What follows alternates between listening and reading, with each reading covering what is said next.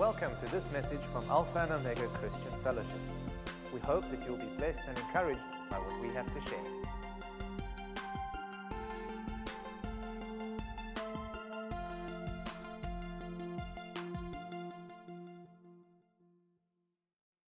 Over the past few weeks, we've been talking about heart changes within that translate into changes in the way we see things, changes in the way we speak, we approach situations, which ultimately brings change into those situations. We've coined the, the theme as being make a change, make a difference. God has called us to make a difference out there in our world. But I think many of us, where we get stuck, is that right now, the only place I want to see some difference is right here in my life. How can I be concerned about everything that's going on in the world out there? Have you seen what my life looks like? Have you seen my situation? Do you know what I'm working through, what I'm going through? Do you know the pressure that I am under? Do you know the way that I am feeling right now? But I want to say to you that the same word applies. And that as you take the word of God and as we give ourselves to it and allow Him to work in us to change our hearts, it's amazing how not just our immediate situation begins to change, but how we naturally become what Jesus calls salt and light in various situations he places us in.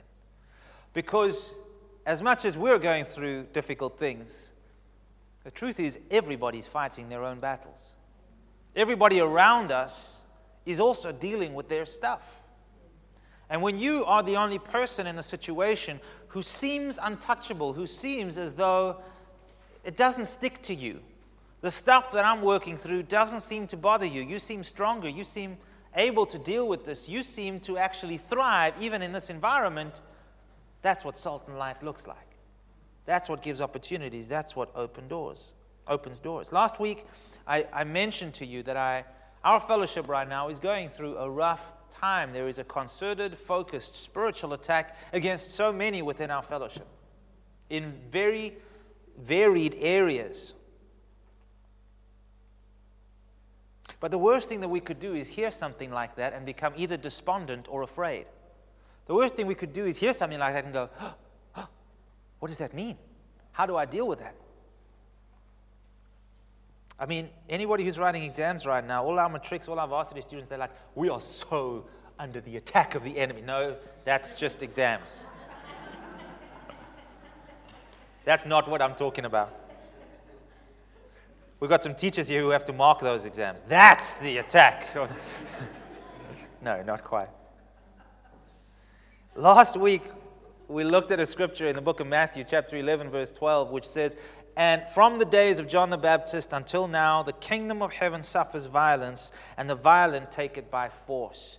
There is a warfare, there is a battle going on. It is a spiritual battle in the heavenlies and in the atmosphere around us. That's why you know certain people enter a room and the atmosphere changes. Either for the better or for the worse. Sometimes somebody steps into the room and we all get, you know, very reverent. Other times, jovial.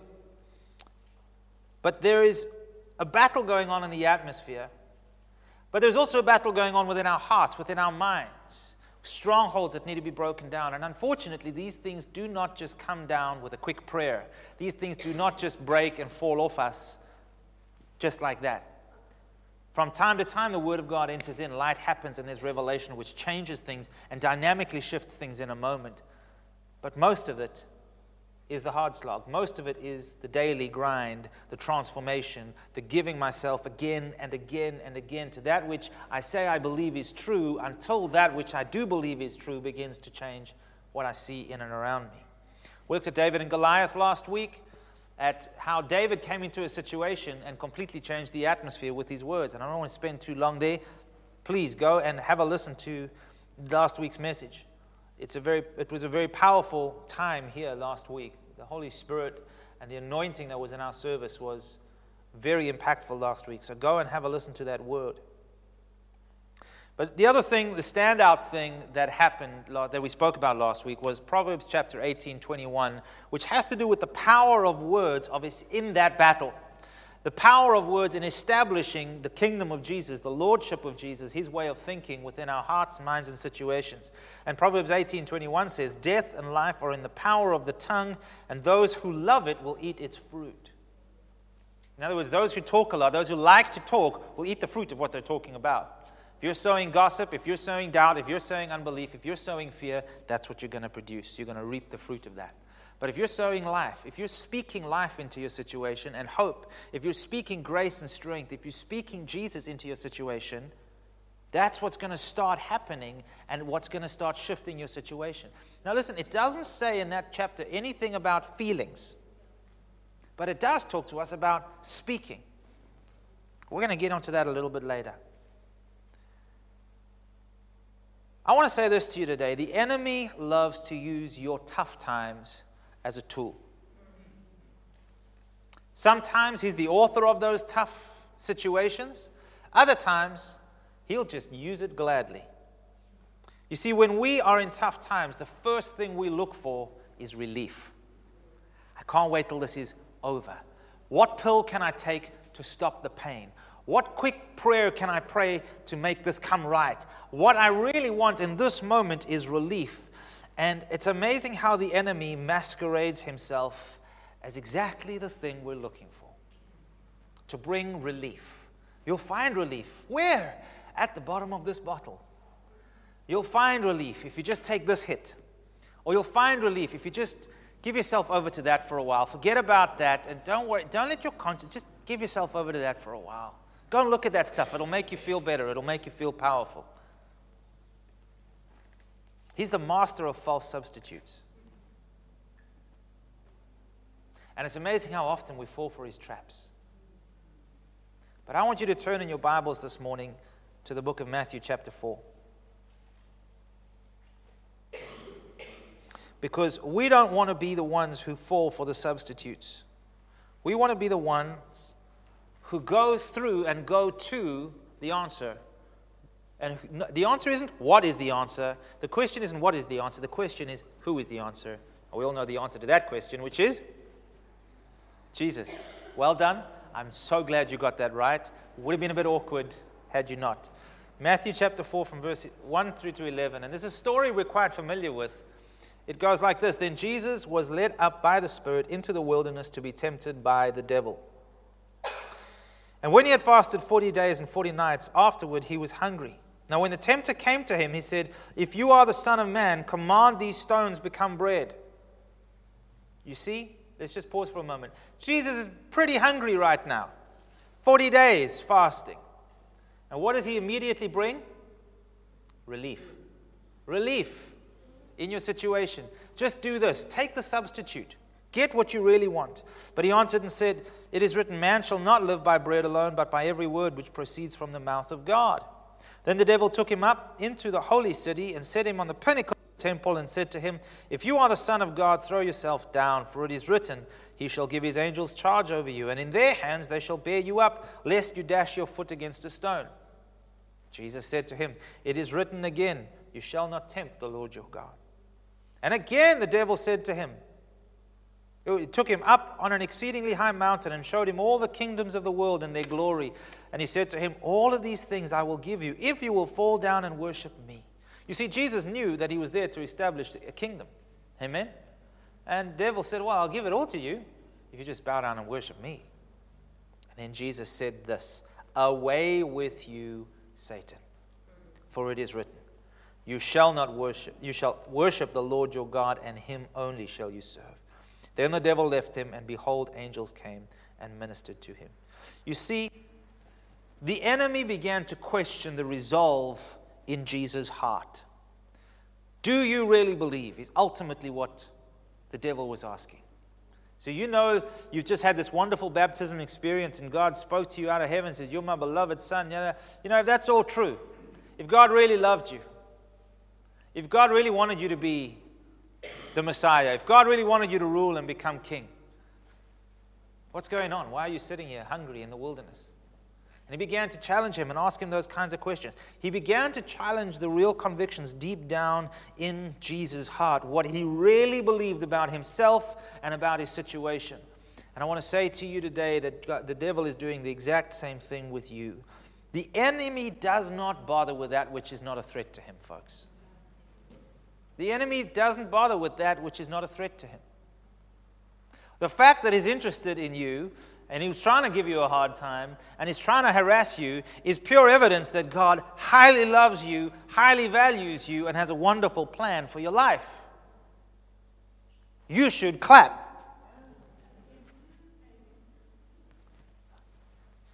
You see, hard times give us an opportunity to pause for a moment and evaluate for ourselves where our hearts stand in relation to what we say we truly believe.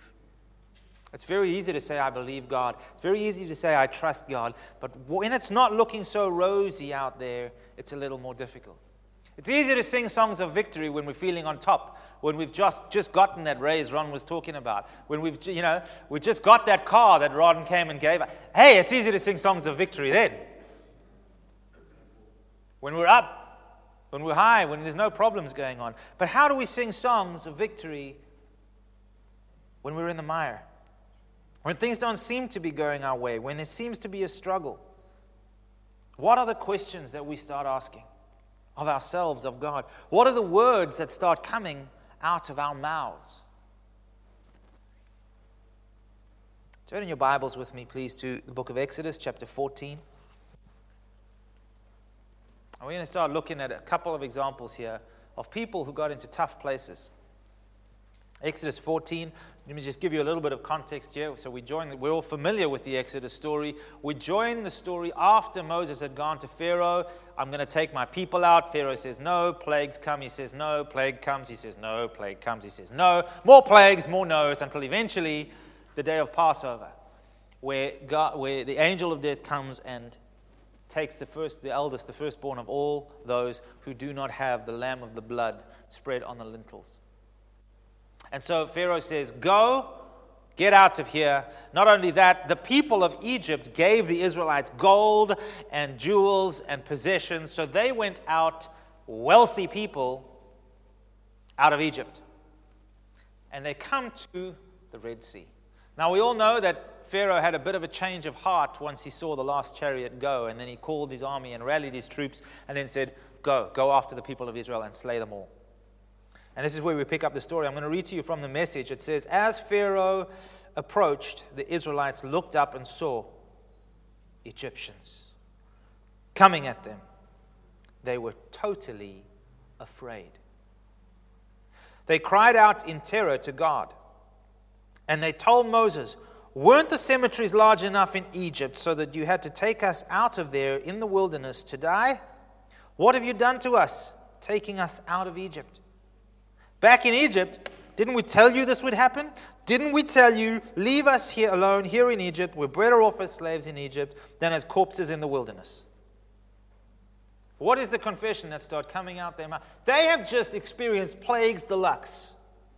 They have seen things, miraculous things. They've come out dripping with diamonds and pearls and all those wonderful things.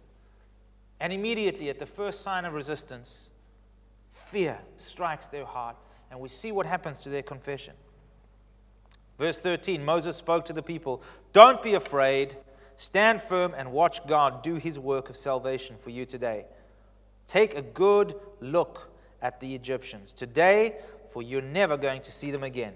God will fight the battle for you, and you, you keep your mouth shut. The Israelites, like I said, have just seen the powerful demonstration, the plagues, the Passover deliverance. And yet, questions. Weren't the cemeteries in Egypt big enough? Very sarcastic question. What have you done to us? Isn't that amazing? What have you done to us? And that question is aimed at God, by the way.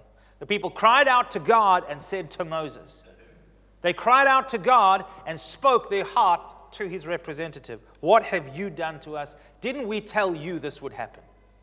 But what is Moses' response? Number one, don't be afraid. Number two, stand firm. We spoke about that last week as well.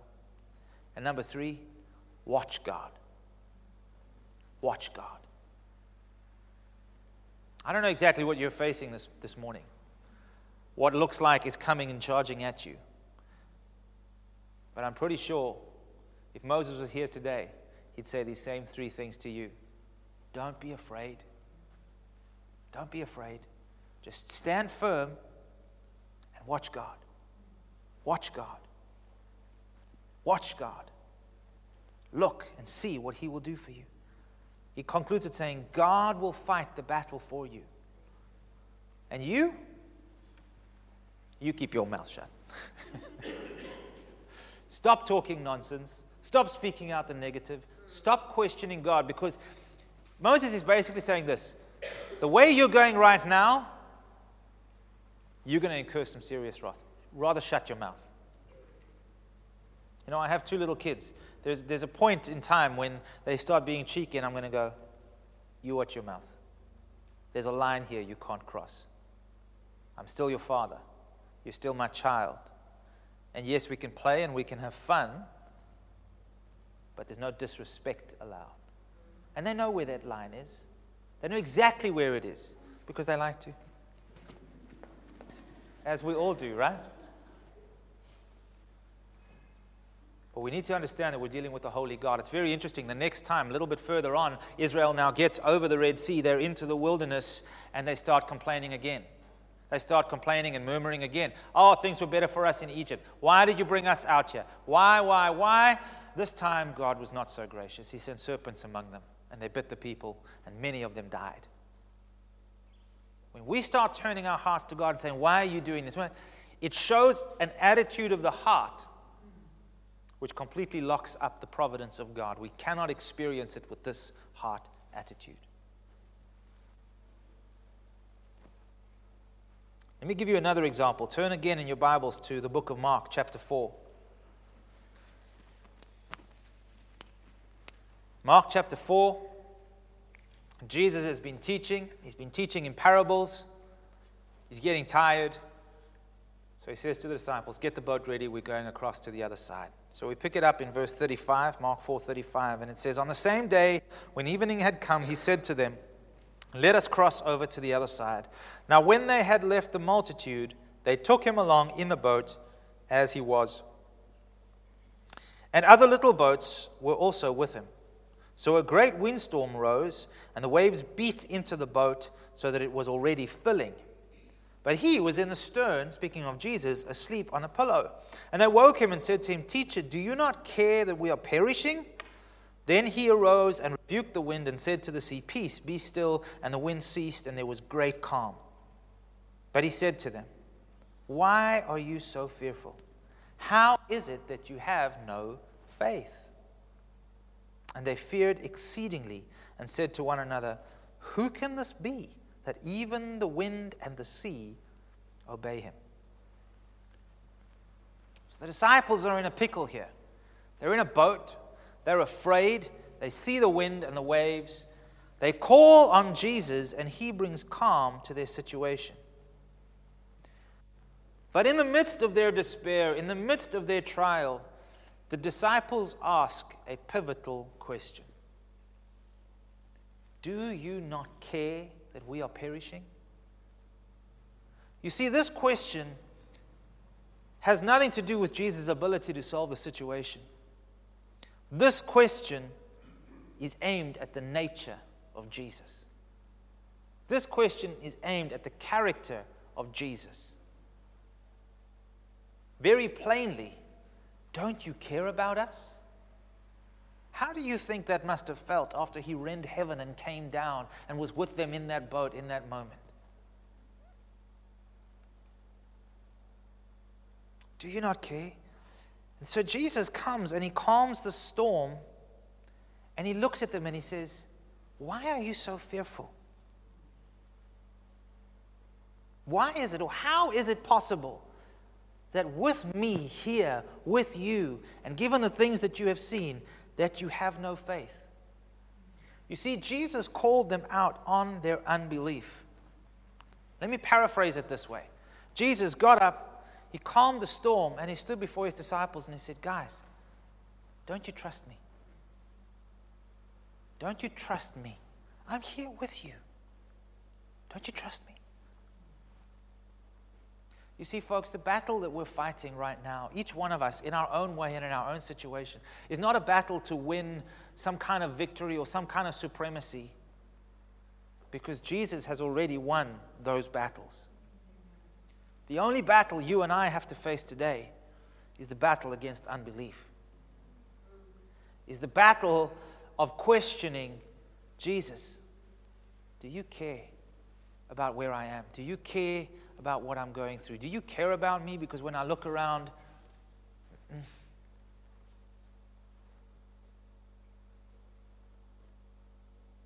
I think Jesus, in the midst of your situation, would ask you the same question this morning. If you know me as your Savior, if you call me your Lord, why is it you don't trust me? Where is your faith? Where is your trust? You see, like I said last time, we looked at the army of Israel in a position of despair against Goliath, against the Philistines. In steps David, who has a vital relationship with God. He knows his God, and everything changes. We see the Israelites at the Red Sea, Egyptians coming at them. Fear gripped their heart. Moses steps into the scene. Moses, who has a real and a vital relationship with God, he knows God's love for him and for these people. Because God called Moses because he loved the people despite them being a stiff necked generation to bring them out of Egypt. He loved them too much to leave them there. And that man changed everything. We see here again with the disciples in a position of despair, in a position of tri- trial and struggling, and in steps Jesus, who had a vital and a very real relationship with his God, with God the Father, and that changed everything. Each one of these individuals, David, Moses, Jesus, and there are so many others that I could mention, had a vital, a living, a real revelation of the greatness of God's love for them. There was something in them that no matter how bad things looked on the outside, they knew that they knew God would see them through. That God loved them and cared for them. That the eternal well being, not just the temporal well being, but the eternal well being of their souls was in His hands. And that was a good place for it to be. There was no questioning His goodness, there was no questioning His faithfulness, even in the midst of dire situations. They didn't question, but they took a stand based on that revelation. They knew not just that God could come into their situation and turn things upside down. Not just that God could take what, a bad situation and turn it around for good and for blessing, but they believed that God loved them enough that He would. He would do it. They believed. They believed. Romans chapter 10, 17, such a, a, a verse we know well. says, So then faith comes by hearing, and hearing by the word of God. Faith to believe God, faith to trust Him. How does it come? By hearing. And hearing who? Do you notice I didn't say what? Not by hearing what the Word of God says but by hearing the person, Jesus Christ. You see, when Jesus steps into your situation and he says to you, I love you, you are my child, I've got this, I've got this, you're going to be okay. I'm going to walk you through the storm. I'm going to walk with you through the situation. And I'm going to show you things that are going to blow your mind. Don't be afraid. Stand still. I'm on the scene. That is the stuff of faith. That is the stuff that enables us to stand in the midst of everything that we're going through. It's the revelation that Jesus loves me. Galatians 5, verse 6 For in Christ neither circumcision nor uncircumcision avails anything. What I do and what I don't do, doesn't accomplish anything. But faith, faith is what accomplishes something in my situation. Faith working through love. How does faith work? By love. Let me put it to you this way when I know that I am loved, my faith becomes activated. When I know that God loves me, you see, I cannot muster up faith to believe God for something. Having to approach Him in a holy way, in a, in, a, in a way that I have to do things to try and get to Him or convince Him or confess this enough or do that enough to get Him to move, that's just devoid of love. That's ritual. But you see, when I begin to hear the voice of Jesus speaking to me, that He loves me, something changes within, within my heart towards Him. I can believe Him for anything that He says. My kids don't need a lot of convincing when I tell them they can have a packet of chips from the fridge after church on a Sunday. And they don't fear coming to ask me for that packet of chips every Sunday.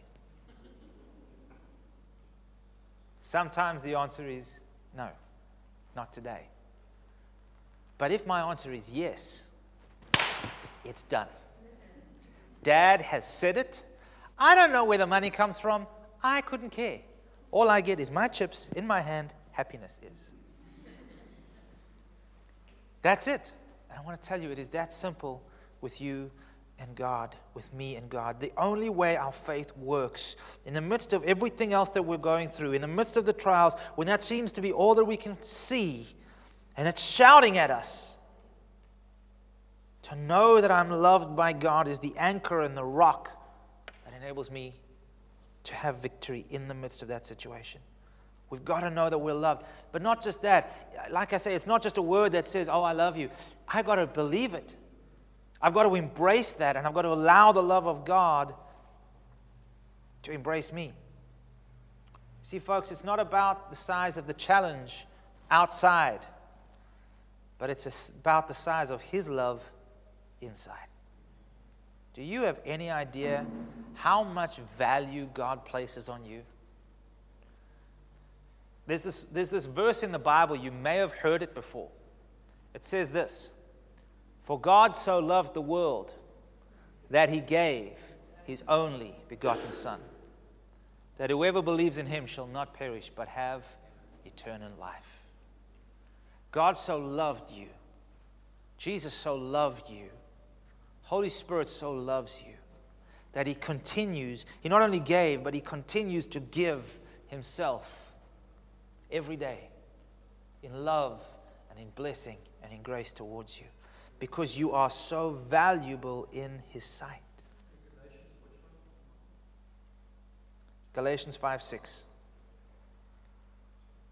Valuable and precious in his sight. St. Augustine said this Men go abroad to wonder at the heights of the mountains, at the huge waves of the sea, at the long courses of rivers, and at the vast compass of the ocean, at the circular motions of the stars, and they pass by themselves without wondering. Those mountains, those rivers, those stars, God made them all for you. Made them all for you and for me. You see, when I begin to consider Christ in the midst of my tri- tri- trial, something ought to change. Something needs to break within me. It's called unbelief. It begins to break, it begins to unravel. That stronghold that of fear that it has on me begins to loosen as I begin to trust more and more and more in my Jesus. As I begin to root myself in the fact that He loves me, that I am precious to Him. This is the essence of faith.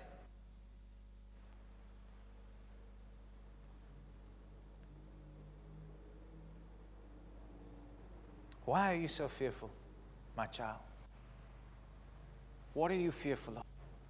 What are you worried about? What are you anxious about? What are you afraid of? What are you facing right now? Trust me. I love you.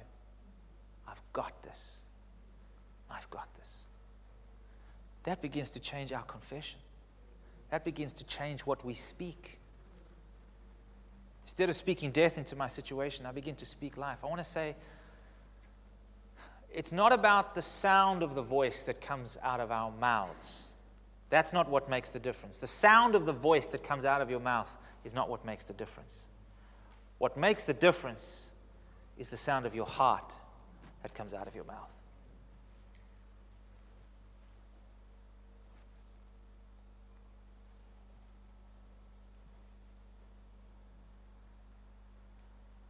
When we look at the communion table,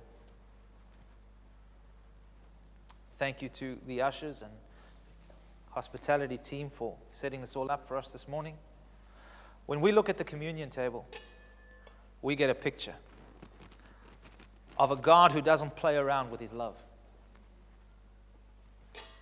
We get a picture of a God who is very serious about his love, who realized that we were in a pickle, that we were in a boat, that we were in a storm, that we were going down.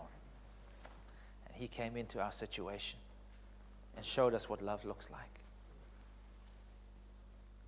We cannot question the greatness of Jesus' love for us. He has demonstrated it not only through his life and death on the cross, but he demonstrates it through his Holy Spirit, the Spirit of love residing within our hearts. He demonstrates it because he's given us his word to fill our hearts and minds with. That from that place of just knowing, I am his, he is mine. Not a day goes by where I don't tell my kids, I love you, and I'm so proud of you. Even when I mess up, Dad, even when you mess up. Even when I'm naughty. even when you're naughty. I am so proud of the ways you find to be naughty. I am proud of you. Why? Because, she's, because they're the brightest, because they're the best, because they can sing better than anyone, or run faster than anyone, or get the best grades in school. No, I love them because they're mine. They're mine. And there's nothing I wouldn't do for those two. Now, why do we think our God is anything less than a human idea of love? Because He proved to us there is nothing He wouldn't give. So I want to ask you this morning to stand with me. As we come to the communion table, Nicole and I will go up and we'll, we'll sing a song just to help us worship in this moment. But as we come to the communion table this morning, I want us to understand that what we are partaking of this morning is the very love, the very person of Jesus Christ. It is the victory of Jesus Christ over death, over sin, over sickness, over poverty, over lack, over struggle, over depression, over trials, over everything. Jesus is there. He's done it all. And all we need to do is say, Come, thank you. I receive this morning. From that place, you see, we often think faith is this loud, brash thing. Faith is very simple. Faith is simply trusting that He is everything He says He is, and that He loves me as much as His body and His blood demonstrate. We hope that you've enjoyed this message. For additional resources and more information, come and visit us at alphaomega.org.za.